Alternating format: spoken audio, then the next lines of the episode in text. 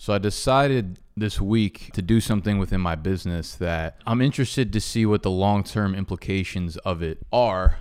And what that is basically within our content, we almost have a few different brands under the, the BDGE, the Big Dogs umbrella. And those things have come come pretty naturally. They're all, you know, within the same content space. They're all pretty much the same thing, just a different style or a different feel or story to each of the brands. So basically, we're putting out five YouTube videos a week. One of them is called Bunk Bed Breakdowns. It's our dynasty show. So most of my content had been focused on helping people, you know, the average person prepare for their season long draft, right? The people that have work leagues or the people that play with their friends and family. Most of my content has been driven towards them, but as the industry itself is kind of growing and the space of what they call dynasty fantasy football is, is growing, it opens up a new avenue for us to to capture and be like the thought leaders or the, you know, quote unquote experts in that space. For those of you that are not really fantasy football centric and just follow me personally, Dynasty is is pretty much the same thing. You draft a fantasy football team, but you have those players forever. And people that are kind of obsessed with fantasy football during the season, it gives them something to play and look forward to throughout the entire year. So in a sense, you know, a lot of people ask me, you know, what do you do in the off season? And that was a that was sort of a problem for me the previous few years because the growth is very hyper focused during a seasonal part of the year, right? Football is seasonal, obviously, but with Dynasty comes this entire new section, this entire new industry almost in itself that works by itself, that runs by itself in the offseason, which is great for us. We just want to make sure that we're at the top of it. So this show, Bunk Bed Breakdowns, is strictly dynasty fantasy football focused, right? It's only one show a week, but it'll help us stay, right? We'll, we'll be able to, one, filter over all of our season long audience to dynasty, right? We're, we're kind of becoming the middlemen there. We're telling them, oh, it's so good, like you guys should play dynasty. Thus, we are taking out any middlemen along the way, right? We're like the people that provide the content, but also the products and the services behind dynasty. But that's not really what, what I'm here to talk about. The overall theme of this podcast today is the fact that we've kind of split up the brands officially, right? Like every Friday, we would do the Fade the Public video which was myself, Snacks, and Animal, and we talk about our own shit. And then every Wednesday is the Bunk Bed Breakdowns video where I'd get on with Noah and Mike and we talk only Dynasty stuff. And then Tuesday, Thursday, and Monday is my individual video stuff. So within that, there's basically three brands. There's my personal brand, there's Bunk Bed Breakdowns, and then there's Fade the Public. So what I've decided to do was officially split those up. So we've created a podcast within the iTunes Store, Google, whatever, uh, Spotify, wherever you listen to them, of each of the brands, right? We still have my main one that you might be subscribed to right now, that's just BDGE Fantasy Football. That's what you'll find. That's where you'll find it if you search in iTunes. But now we've made a podcast for Bunk Bed. We made a podcast for Fade the Public. We've also split them up into different YouTube channels. So, looking at this from a long term perspective, I thought it was the right move to do right now. Some people might be like, don't you want to keep control over everything under your umbrella? Like, don't you want to be the one that pushes the lever and makes things run and just have complete control? And a lot of people in the last video that we put out for Bunk Bed Breakdowns were like, what happened? Like, are you guys no longer part of BDGE? Like, what's going on? And that is that is not the case. Like, they're still very much under under Big Dogs. But what this will do is now, in my in my opinion, it gives them way more motivation to to do their own thing. It gives them a lot more creative flexibility. A lot of the times, these guys would make things or want to make different things, and I'm just like, I don't want that to be saturating my YouTube channel, right? Because I have an idea for what I want, and it's not necessarily to go really dynasty focus, or it's not necessarily to go really focused on whatever the shit we're putting out with Fade the Public. I have my idea of what I want, and most of it is my individual video stuff. So it's not fair to these guys who are building a brand under my umbrella and me to straddle them creatively. So this opens up their own YouTube channel. So they don't have to like come to me and be like, yo, can I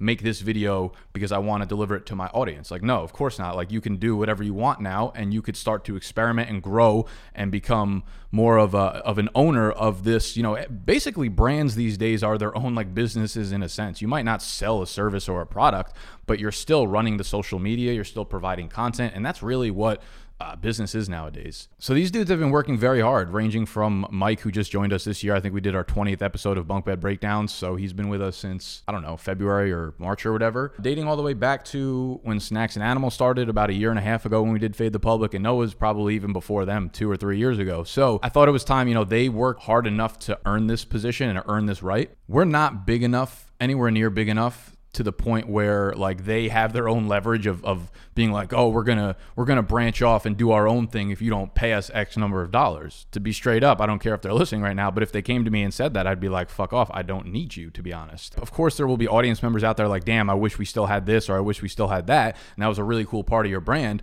But at the end of the day, if I just worked a little harder, I could absolutely keep this thing, you know, humming by myself. I I really 100% believe that. Maybe I'm wrong. I've been wrong about shit before, but I think that I could keep running this by myself. So they obviously don't have leverage, but I want to be the person that creates leverage for them. If you're the person that puts someone on, it's always good in the long run, right? When you're good enough, you will earn that spot for yourself. You will build up your own leverage.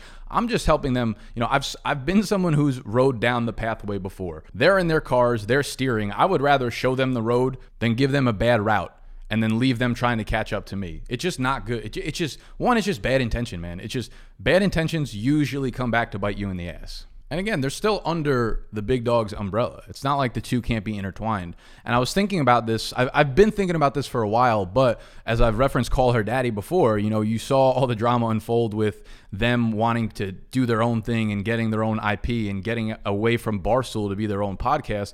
And that came at the hands of having an unbelievable amount of success. Like that was the first time a Barstool podcast wanted to branch out because they didn't think they were earning enough money. Maybe it's happened before, but this was like the premier showcasing of that happening. And I've thought about it. I'm like, yo, if we continue to grow at this trajectory, maybe in like three or four years, I might have to look at these brands individually and decide which are really worth investing in. Like right now, oh, the only thing these guys are are investing is their time, right? And that's the way it should be. Naturally, you should just be doing something because it's fun because you're passionate about it. And as it grows, people will feed off that energy and, and will help your brand grow in itself but we're, we're not we're not anywhere near the stage where negotiations should be on the table. However, I do want them to set up, you know, some sort of leverage where when that day comes, it might not be for 5 fucking years. I don't really know, but when that day comes, we will have some legitimate discussions about where we want to go with the business. The way I look at it is that that day is coming eventually, very far down the road,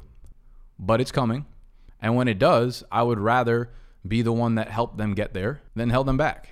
And this is the way of doing that by not limiting what they want to do, by not limiting their vision or their creativity. Like I will have my vision for big dogs always. It is not always the sum of its parts. So maybe down the road our visions are a little different. But the thing is, that would have happened regardless. It wouldn't have mattered if I had a leash on anyone. It wouldn't have mattered if I had kept their creativity kind of barred back a little bit. They would have gotten to whatever point they were going to regardless.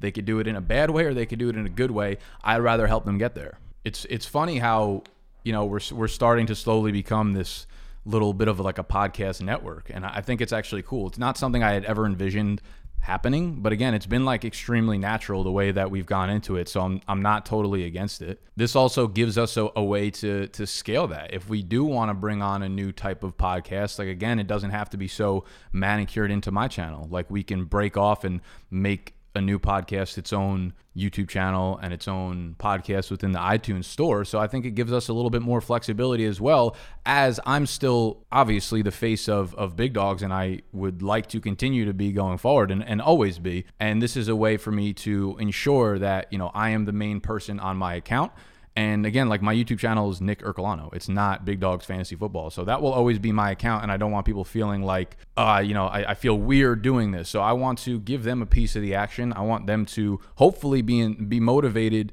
to do better and put out a lot more content and bring the audience members a whole new side of value and a whole new side of them that maybe they didn't see because they felt a little held back by the way I was operating. And I'm obviously extremely, you know, I don't know, down to earth and, and authentic and and always willing to let you do the same under my brand, but there's definitely some sort of holding back a little bit when you are not the one running the show. So I want to give everybody a little bit of taste of, of what I'm doing, right? You become your own business owner in a sense, and you'll see whether or not it fits for you. Maybe you don't like it and you want to go back to the way things were. Maybe you do love it and you continue to develop into this person that creates their own thing entirely. And again, I echo like that was probably going to happen one way or another. So I'd rather be the one that paves the way for them than the one that makes it difficult for them to drive through fucking spikes. So, that being said, if you're interested in subscribing to either of their podcasts, just search Bunk Bed Breakdowns or Fade the Public, and same thing on the YouTube channels.